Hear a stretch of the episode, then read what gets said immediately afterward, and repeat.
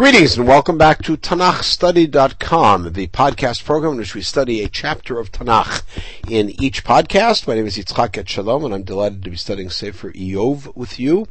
Uh, and we are now in Perek Chaftet, chapter 29, which is the second of Iyov's Mishalim, Iyov's speeches uh, that he makes after the conclusion of the three cycles of disputations.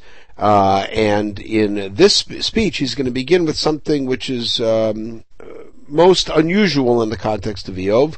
It is uh, the "those were the days" refrain, um, and uh, and He's wishing nostalgically for those wonderful days of yore, but there are several things that directly affect his, impa- his interaction with his disputants uh, in these words. I'll point them out as we come along. Vayosef Iyov Seit Mishalo Vayomar. So he continues with his mashal. This is mashal number two. Uh, Meet Neni Chiyarche Kedem. Who would give me like the old months? Meaning, I wish that I were in those old days, Kimei Eloha Shmereni, like the days where God would watch over me. Bihilon Nero Ale Roshi, he would light his lamp over my head. Lo'oro Ele Choshech. Literally, to his light I would walk darkness. What it means is I'd be able to walk in the darkness by his light. God's light was leading me in those days. Now what's critical here is he's going to describe who he was both in his personal life and in his communal life, and as a leader, and be demonstrating that he was considered to be a righteous, good leader and a good person, the opposite of what he was accused of in the disputations, and that those were halcyon days where everything was wonderful and that he wishes for them again. Uh, but uh, subtly in here is a critique against the against the disputants who accused him of what they accused him of, and bringing almost as testimony all of the people from his older life. Of course, the big question is, where are all those people now? But we'll see an, an allusion to that too. As it was in my days of youth, besod Eloah ale ohali, with God's private meeting over my tent, connection to God over my tent. Be'od Shaddai imadi. God was with me, Svivotai na'arai. And around me were my young men. And the notion here is that I was both guarded by so many people who surrounded me, young men who, as we'll see, who uh, drank my words with great thirst, and God was protecting me. Birchotz halichai b'chema. And chema here is, Rashi points out, is not anger, wouldn't make sense in the context, but is chema. And here he uses uh, elaborate exaggerations uh, to describe his wealth and the great life that he had. I would wash my feet in cream. Vitsur yatsuk imadi palge shaman. And the rock would pour, for me, would pour streams of oil and this evokes images Mechalamish Tzur uh, from from the Shirat Moshe. But Seiti Shar Ale Karet, when I would go out to the gate, I remember the gate in biblical times was the public gathering place and was the court, where I would go to the court Ale Karet, over the city. To be looking down at the city. Barchov Achin Moshavin. Now the Rechov in modern Hebrew, Rechov means a street. Rechov in Tanakh refers to the plaza, the town gathering place. And he said, there I would have my set place. He was a leader in town. Ra'uni na'arim v'nechba'u. The young men would see me and they would hide. That was the common protocol and courtesy in front of a great man. V'shishim kamu amadu. The, the elders would stand and rise for me. Sarim atzru milim. Ministers, leaders would be stopped up with their words. When I would speak, they wouldn't want to speak. They'd put their hand on their mouth. Yad laperi. We see it in uh, in Shoftim in the story of uh, Pesel Micha. Sim yad chal picha. To, to not say anything, to stop themselves from speaking. Because I'm speaking. Kol negidim nechba'u. The voice of the princes would be hidden. They wouldn't speak. Lechikam daveka. And their tongue would cleave to their palate. In other words, they wouldn't speak at all. Ki ozen sham'ava ta'ashreni. Any ear that would hear me would confirm what I was saying. Ve'ayin ra'ata. And this is an important switch. This pasuk is an important switch in the, in the perek. Because up until now, what he's been describing is great honor that he had. We don't know why he had this great honor, but we know that he evidently spoke words of wisdom and valuable ideas so that everybody wanted to hear him and nobody felt that they could speak in his presence, but we don't know why. And in the middle of this pasuk, we get the information. Not only did the ear that hear me confirm what I had to say, but ayin ra'atava ideni, the eye that saw me would testify about me, that I am, and to quote Chazal, to paraphrase Chazal, na'eh doresh v'na'eh mekayem. I would teach well, but I would also practice well.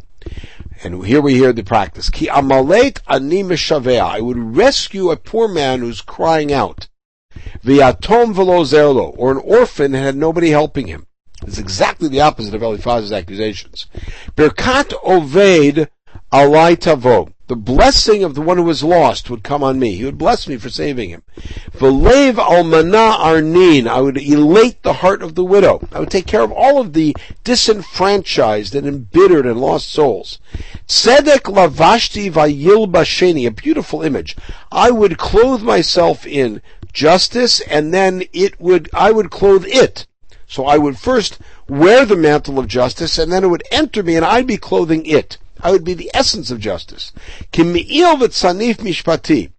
My rulership, my justice, was like a cloak and like a shawl. Einayim haiti la'iver, I was the eyes for the blind, for aglaim la piseachani, and I was the legs for the lame. In other words, I would help the blind when they couldn't find their way, and I would walk uh, and and help the lame walk where they couldn't walk and we should understand this typically in, in a metaphoric sense, is that in perhaps in a court setting, if there was somebody who did not know how to find the argument to support them and they were poor, I would help them out. And if there was somebody who did not know which way to go, they were lame in that sense, I would help them walk. Av anochi yonim. I was the father of the destitute. Lo yadati. And even an argument that I didn't know about, I would look into. Somebody would come up to me and say, can you look into this matter, see if I have a claim? And I'd look into it. I wouldn't avoid it and say, not my business. Vashabram metalot aval. I would break the fangs of evil. Umishinav ashlich tarif. And from its teeth, I would tear, I would throw out the torn one. When means somebody was being torn up by an evil person, I would break the teeth and I would save the person, almost reminding us of, of David's description of his saving the lamb from the lion and from the bear. Va'omar im kini agva. And this now goes back after his description of his own tzidkut and why people who saw him would would uh, would confirm that he was indeed worthy of all of this adulation. Va'omar, and I said, im kini egva. I will die with my own nest, meaning I've made a, a nest for myself, a, a, protected place, and I'll, that's where I'll live the rest of my life. V'chachol arbe yamim. There's a little play on words here. Uh, and I will live as long as the sand by the sea. But notice it's an odd image to use. So yamim, when spelled the same way but vocalized a little bit differently, uh, with a uh, dagesh and the mem and a, and a patach, would mean the seas and the sand by the seas. There's a little play on words.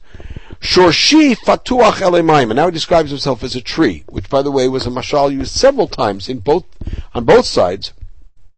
And in describing the rasha, say that his tree, the roots go sour, and the and the and the shoot from it dies and withers. Here he says, "My branch was open to the water." Meaning, I was getting lots of nourishment. Vital yalin biktsiri and the dew would sleep on my branches. Kvodi chadashimadi, my honor was always new. In other words, people never, never get t- got tired of my presence as a leader and as somebody to honor.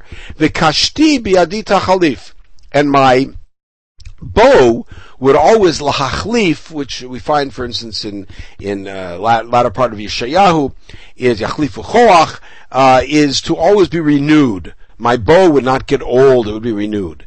Li sham'u v'yichelu. People would hear me, and they would long to hear more. V'yidmu limo atzati.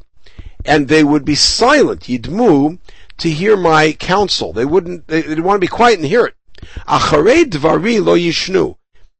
Doesn't mean they wouldn't sleep. It means after my words, they wouldn't repeat. Meaning they had nothing to say. There was no comeback. The Alemo Titof Milati. And my words would drip on them. Like, karof, kamataya rof likhi. Uh, the idea that it would, they would drop on them, my teaching would drop on them like rain. They would long for it like rain, ufihem as if somebody opening up their mouth to get late late season rain. Lo yaminu.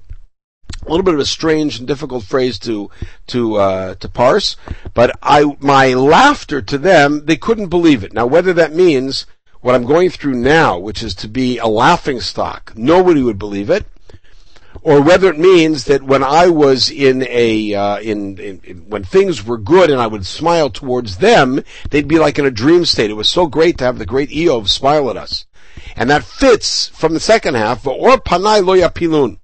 And when I would uh, smile at them and show the the light of my face at them, show them favor, lo yapilun. It's as if they would never fall again.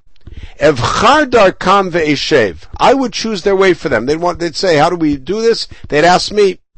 Ve'eshev rosh. Ve'eshkon kemelech bagdud and I would sit at the head of the meetings and I would live like the king of the of their battalion.